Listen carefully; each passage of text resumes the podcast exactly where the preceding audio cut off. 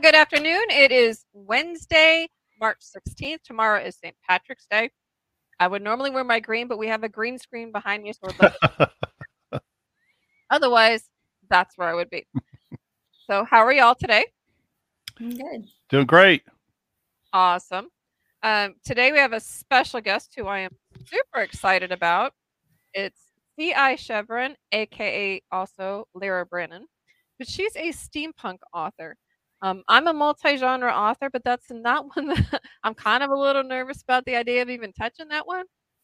So we have lots of questions to come at to talk about. But first of all, why don't you start with um, actually let's start with the weekend. How was everyone's weekend? What do you guys got coming up? Well, I was in the uh, state basketball tournament for from Wednesday through Sunday. Got back Sunday evening, and uh, it was uh, it was very. Uh, been going. We've been going. I go with a group of friends. We've been going since '89. COVID sort of interrupted that for two Mhm. years, oh, and so it's great to get back in the saddle, so to speak. And then this uh, this Friday, this Saturday and Sunday will be at uh, uh, in, in Rogers, Arkansas, at the uh, North Arkansas Comic Con. Oh, fun. So, Miss CI or Lyra, which one do you want us to call you?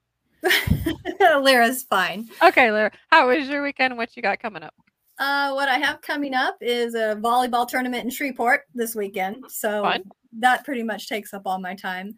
Last weekend, I, oh, we went hiking. That was our first weekend off in a long time, and we went hiking down at uh, Bob Sandlin.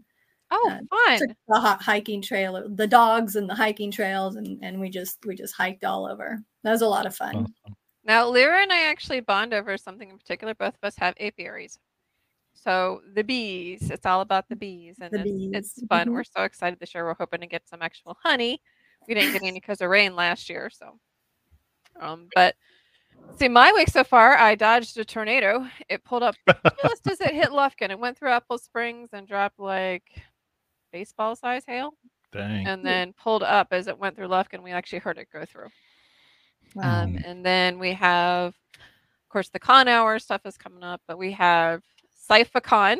I'm covering it for the con hour. Will be on April 1st, 2nd, and 3rd in Lake Charles, Louisiana.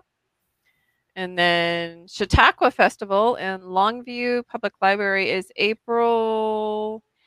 Twenty Mike, help third. me. Twenty April third. 23rd. And then I'm actually, I got a really cool call this week from my little co host over there, Mr. Mike.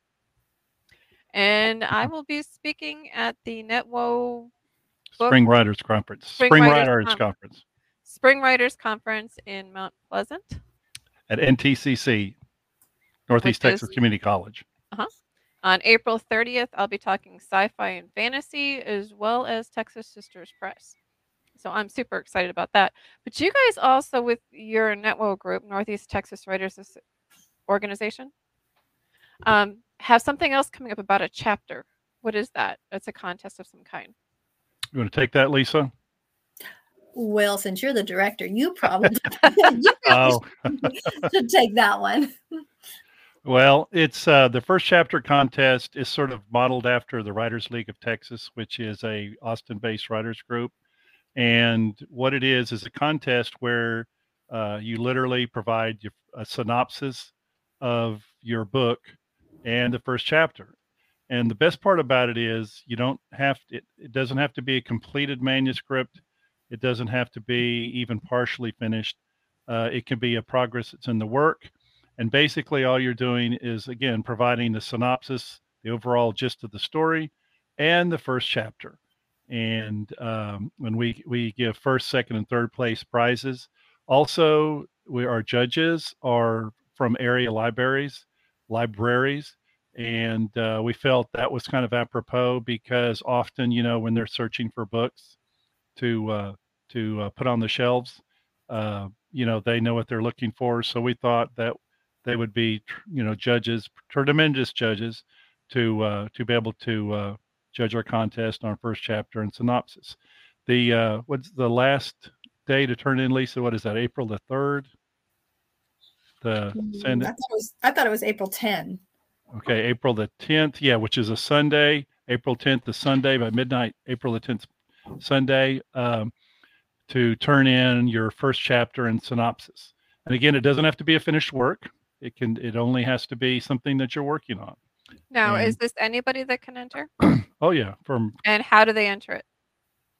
they would. You can go to the NetWoSet uh, website, which is www.netwo.org. Is that correct, Lisa? Yes. Mhm. and it'll have all the confit, contest information on there to uh, to uh, uh, you know submit your um, your first chapters and synopsis. And again, that's www.netwo netwo.org. Awesome. Cool. Well, that sounds like fun. So it can be like any genre, Any genre, any genre as long as it's like a chapter book because you want the first chapter. Mhm. yes. Very cool. Nice. Okay, so let's get down to business. Let's talk steampunk. Miss Lyra, can you please tell us a little bit about yourself first of all, and then we'll jump into steampunk itself. Okay. I like steampunk and fantasy, and I t- tend to write fractured fairy tales. So most of my steampunk is based off of a fairy tale type story. And I just go from there, and and you can ask uh, people who've read my book. There, it, it's very difficult to connect it to the to the fractured fairy tale, but you can kind of see, you know, the rise and fall of the story. So. I, I like steampunk because, well, I like any type of punk actually, because it, it- you, you take a time period and you just go to the limits of your imagination, and there's no rules. And uh, you know, I'm not a big rule person, so uh, that's one of the reasons I really like steampunk. I was just everything can come alive, and I, Now- and I love the Victorian era too. So. Now, what exactly is the definition of steampunk? For those who don't know or may not know or aren't quite sure. Okay, well, th- there's there's really many different kinds of punks. Steampunk tends to take place almost exclusively in Britain, and or uh, um, usually in an urban setting as well, uh, like London, uh, you know, Bath, all the, the the big cities of of Great Britain, and it's almost generally always between the Victorian and the Edwardian eras. Mhm. Now, if you go out of that era, you tend to go into a different kind of punk. Like if you go into the World War One era, you you get a more a different kind of punk, which you, you kind of saw in the in the first Wonder Woman. You, you know the the the Movie. uh, the lady inventor with the mask. You you mm-hmm. kind of saw a little bit of punk in the World War II. So it just depends on what era you're writing. But steampunk is basically 18. No, let's say 1850 to 1900. I mean, Now, how difficult is it to research that? well, you, you, you kind of got to know your history. well it well it depends because a lot of steampunks well of course most of them follow an alternative timeline hmm so uh, like like in my stories i killed off queen victoria and put a, a jamaican planter on the throne wow. yeah I, you see i just got rid of all those rules right there. Just toss it- them all out the window. right. It does kind of help to know your history uh, know what's happening you know uh, on the world stage around here and there.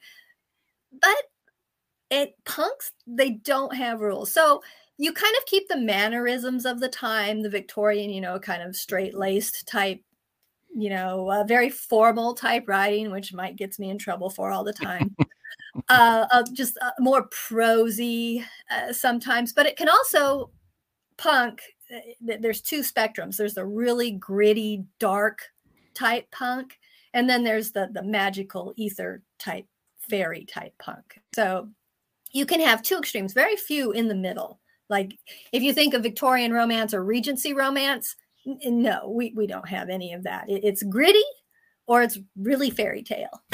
Gotcha. Lisa, would you say that steampunk also has sort of an industrial vibe to it as well? Always, yes, because what you do is you take uh, Victorian and Edwardian era was taken when the Industrial Revolution was really taking off, and you know they were having world fairs. uh, The inventions of all the time were just amazing, you know, and uh, people were just they thought they had actually reached the end of of knowledge of man because so much was being discovered and so much was being being invented. And so just go look at some of the old world fairs and you can just, you know, get your mind blown of what people were thinking back then. Patty so, wants yes. to know Patty wants to know have you ever traveled to England to get a feel for the genre? No, I have not. I really, really would like to know. But I did grow up in Europe. I grew up in Germany and Turkey and France. Oh, interesting. So I have a little bit of the European feel. Uh, so no, I really want to go to London, but I guess we'll have to wait till COVID and wars are kind of on the downhill. So, so Lisa, what would in the steampunk in the steampunk genre, what would the rules be? Just in general, what would what would the rules be in terms of you cannot veer out? Yeah, kind of like low tech. Yeah, which we know that define the genre. You gave it sort of a general overview of it. Are there any hard and fast rules that you must follow in order to be considered a steampunk novel? No, which is which is the fun thing about punk. There's not a whole lot of really hard and fast rules. However, just like in most other genres, you have to be able to um your inventions of the time they have to make sense to a certain degree your okay, reader yeah. has to be able to follow what's happening and why you have an aether gun or why the steam can run this contraption. You don't have to get it in detail, but you have to be able to have the building blocks there. And and so that's it, it's kind of a guideline actually. I don't want to say hard and fast rules because I don't like those hard and fast rules. But right. Yeah, you have to carry your your reader with you. So it's alternate you mentioned alternate timelines Another way of mm-hmm. saying that would be alternate history. Would it? Would that be correct? Yes. Well, okay. and that's, I mean, that's pretty much a a description of the genre because you're going to have steam powered things right. that were never invented. You right. know, you'll have computers that run on these these strange wires and you know uh, liquids and stuff, which which never happened. so, uh, right. Well, I've noticed that because uh, we're on the same, we're in a critique group together. Uh, you've go to great pains to uh, use words and different spelling that would be in the British or English context as opposed to an American mm. uh, spelling or uh, pronunciation. I do simply because I want to bring the reader with me. And I hope it doesn't throw them out of the story because I know sometimes it catches you. but um, I want the reader to just experience as much of the world as possible. And this is why the, I also use other languages in my book. I also use French and German. So I, I just want the reader to come with me in, in the story. And, and that's, that's why I do that. And my, my sentences do tend to be long sometimes, not as long as I want them, thanks to Mike. but they tend to be also more prosy than you see a lot of, say, in urban fantasy. I, I tend to be a little bit more prosy. Now, you mentioned fractured fairy tales. Are you concerned at all with a copyright issue anywhere in that? No, because most fairy tales are open to the general public okay. anymore because you know they're so far. Uh, they're already uh, public domain. Yes, thank you. That's that's the word I was looking for. They're public domain. I mean, like my first one, Metal and Bone, is a Cinderella story. I mean, how many retakes on Cinderella are there? I mean, th- there's a billion. I still love the story. I just love the story. Mm-hmm. And my my other one was Beauty and the Beast. Uh, it's just, yeah, you know. So where do you get your ideas?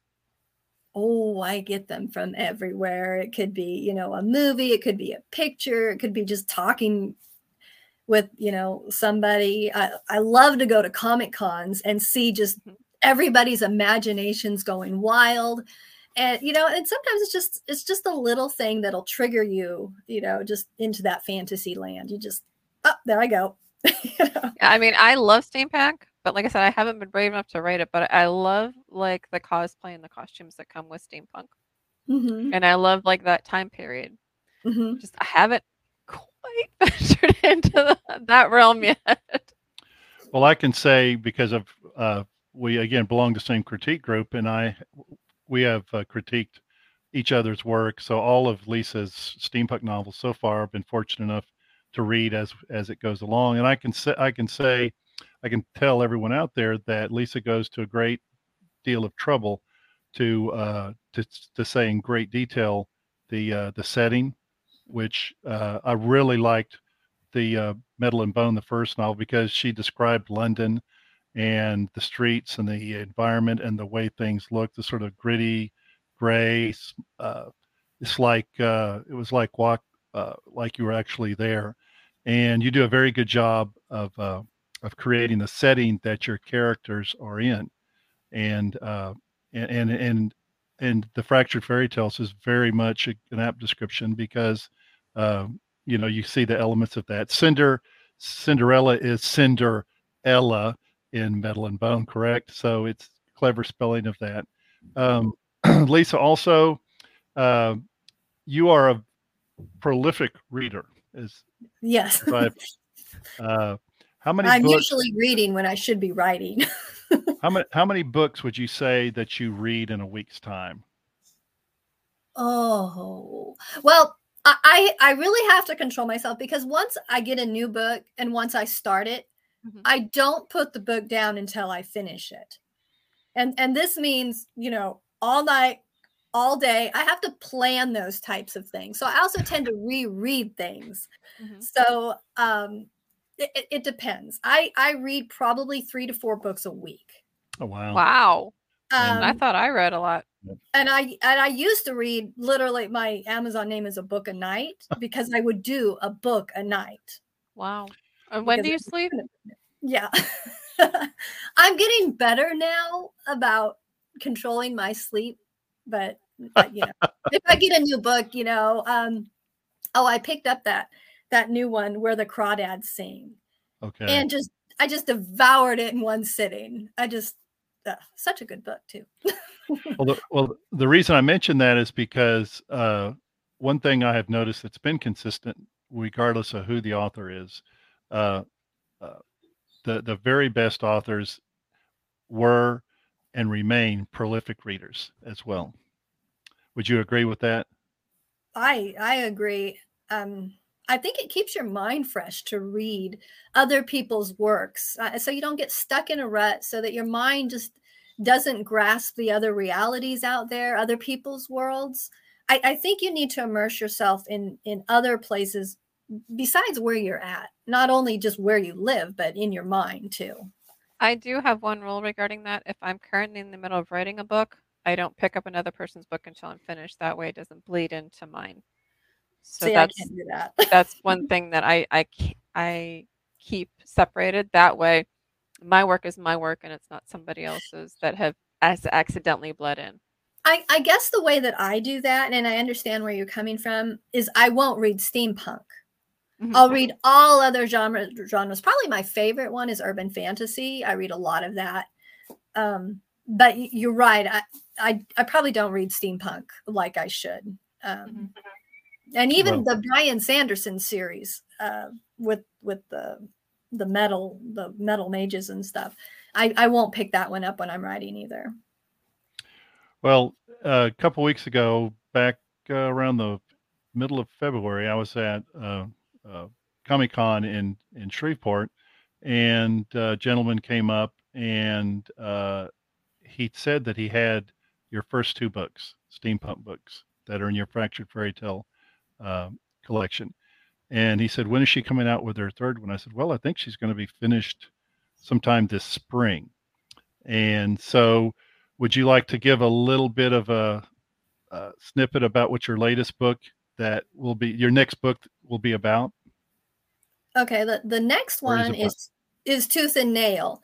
And how I started the series was there was Cinderella was the first one, and then Be- Beauty and the Beast, where uh, Isabeau is is Cinderella's stepsister, and so now we're on the second stepsister of um, Cinderella. Her name is Aurelia, and she has escaped London, and she is going. Uh, she ends up in Alsace, uh, Germany, and that's where probably the majority of the story takes place. And if if you have read Metal and Bone, you know that Cinderella is a modified human, Isabeau is a werewolf, and Aurelia is a vampire. And so and that's where the whole rule breaking thing comes along because I like to. I don't remember that back then, but that's cool. right. See, I I combine I combine the genres, and I do too. One of the things I like. So she's a she's an Alsace. She meets a, a monster hunter, and and he's she's a vampire. So you know things there's a little bit of in there, and uh, it, it all ties back to uh, Cinderella and Isabeau. That all of the books are standalone, but they also tie together. And they find out somebody is making a new war, which is a a repurposed war automaton. So you don't necessarily have to have the first two books in order to read the third book. You don't, but it helps right. just to understand the world right. that that I have built. Because I don't in uh, Tooth and Nail, I really don't spend a whole lot of time on the world, on, on the world building like I did in Metal and Bone and Cogs and Fur. Mainly because we're in a different country, but also because book four is going to go back to that. Um, so do you do you have any tips and tricks in being able to share the world that you've built without inundating people with details on the get-go? I try to just just intersperse it. And a lot of people think that they need to explain their world but they really don't because the, the people your characters are just living in the world. They're not going to explain their world that they're living in. So don't don't feel like you have to explain every little thing. You just mm-hmm. you just accept uh, what it is. And i can give you an example of this of this in that um, what's his name L.E. Modesitt, who wrote the uh, Mongrel Mage, that whole series he has a time split up and, and you have a, an, an hour a glass a turn of a glass and you have a quint and he never explains how long that is you kind of have to pick it up throughout the series i think there's 21 books 23 books Dang. you wow. kind of have to pick it up through the series but in our language we don't know if a quint is five minutes 10 minutes 15 minutes we don't know if a turn of a glass is an hour. And he never explains it. Don't explain it. Don't mm-hmm. feel like you have to explain it. So that would probably be my biggest, my biggest thing. Just if if your readers have questions, that's good. They'll keep reading to try to find out. interesting. It's interesting you say that because we've talked about this uh, about with fantasy world building is huge. I think we mm-hmm. all know that. That's just a given. But uh, what we've talked about is that you can get so invested in building your world that you're half your 200 300 pages into your your book your novel your manuscript before you really start getting into the story and the characters that populate it and it seems to make the story bigger and longer and it feels like it has a lot of extraneous material in it that gets in the way of the story and gets in the way of the characters is that something that you would agree with or disagree or or what are your feelings about that I agree it can be overdone. Now, I am a person for rabbit trails. I love stories who are going along and whoop, there they go, or going along and whoop, there they go. And, you know, they always come back, but I, I do like those little rabbit trails that sometimes go off. Well, and, and rabbit trails are a little bit different than getting, like, there's a book that I'm currently reading. I'm not going to say what it is, where I'm in chapter four and we're still getting like super detailed information, and maybe a third of it is the actual storyline. Hmm. Yeah. But it's like I have to finish the book, but it's very painful to read. And there are times I feel like taking the book and just knocking, knocking my head against it, going, "Stop! Just give me the story." right. Yeah, yeah. I, and I agree. You can over. I mean, and just like anything, you can overdo it. You can underdo it. It's really hard to to walk that that middle line there. I guess my basic just is the whole show don't tell. Mm-hmm. You know, you can show the story. They can compliment them on their hair. They can do whatever. You know, there's various ways you can do it.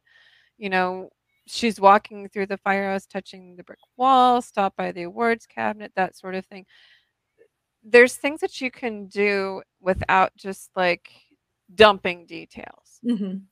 And that can be very painful for a reader. Sincerely. Yeah. so yeah. when you're doing like a different world, like Mike and his ones with the Conquest of the Veil series, he did it very well. It was very slowly let out, and he did it through somebody who was new to the world. Mm-hmm. And that's Yeah. a great way to do it. Um, if it's somebody who's already in the world, kind of understanding things like you're saying, already immersed in it, those a different spin. And how do you do that without too much? Right. And that's the mm-hmm. hard part. Is just it's just finding that that middle middle road. Mm-hmm.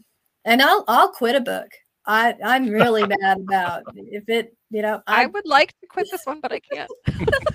I just chuck them. I'm like okay next. or I'll read Unfortunately, the I end, can't. Uh, which is why I don't read mysteries because I I'll read the end and if it's you know no if if it just doesn't fit on what I want or what I feel like it should go I'll I'll quit. I mean, bad. I we were talking about rabbit trails. I love rabbit trails.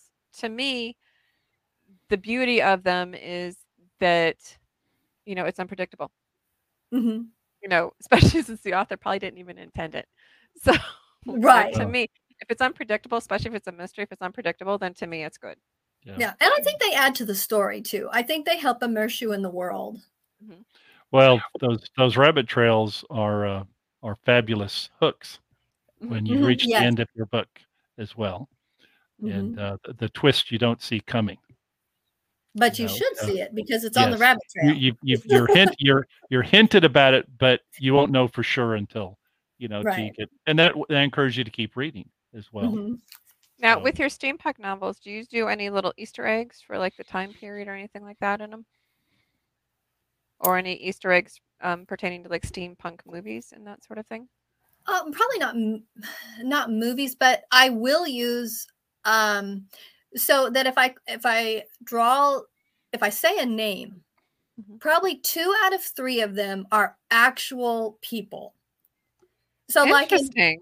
In one of the story, uh, let's see, I think that's Cogs and Fur, where Isabeau unveils a portrait, and she recognized the st- recognizes the style of a Jewish um, painter of the time that actually existed at that time and did portraits at the time. There was a man who built steampunk clocks around 1870, and I forgot his name. I think it was Armand Guillaume. Um, anyway, he actually built these these amazing steampunk clocks in 1870, and he's a real person. And so that's probably the most of what I do for Easter eggs is is there's real people. Dr. Frankenstein is a huge. He comes in and out of both all three books actually. Um, and sometimes he's a good guy because uh, uh, in the third book, you know, we're coming from the German perspective, and Luca knows uh, Dr. Frankenstein. Mhm. But in Cogs and Fur, he's the bad guy because he's experimenting on these little girls. So, eh, the, the well, he's not a real person, but you know what I mean. I do. um, so that's probably the most that, that I do of Easter eggs. Uh, And I'll sometimes I'll find an invention that somebody, um, you know, proposed but never, you know, it never took off. Mhm. And I'll I love to throw those types of things in. Well, we have a few minutes left. Number one, how do people find you online to find your books? Okay, I'm at I'm on Amazon, and that's probably where most people find me. I also have a website, cichevron.com, and um, Facebook, but mostly Amazon. Awesome. And what advice would you give anybody who's interested in writing steampunk? Oh, just go for it. Throw the rules out the window and go for it. Yeah, throw the rules out the window and go for it. But it does help to know the time period, uh, to have read, uh, you know, Victoria. Even even the romances of the time are great um, sources of information with the manners and the mannerisms, the way they speak. Those are great because those those ladies really do their their research. I mean, so I just say go for it and just have fun. Just have fun with it because steampunk is just a fun uh, genre. It really is. Awesome. Well, thank you so much for coming on today. CI Chevron, aka Lara Brannon. Uh, I think you're talking steampunk, which is, like I said, it's a genre I haven't quite stepped into, but I actually love. I just am not brave enough to write it, which is a lot saying for me. Um, but thank you so much for coming on and talking to us about it. Next week, Mike and I will be talking inspirations for characters. Where to get them? Where do you look? How do you kind of make your little character arcs, which for two pantsers, that could be interesting coming from us. So make sure to watch next Wednesday at 1 p.m. Central Time on Book World The Great Escape. Until then, everybody, have a wonderful week, and we'll see you next Wednesday.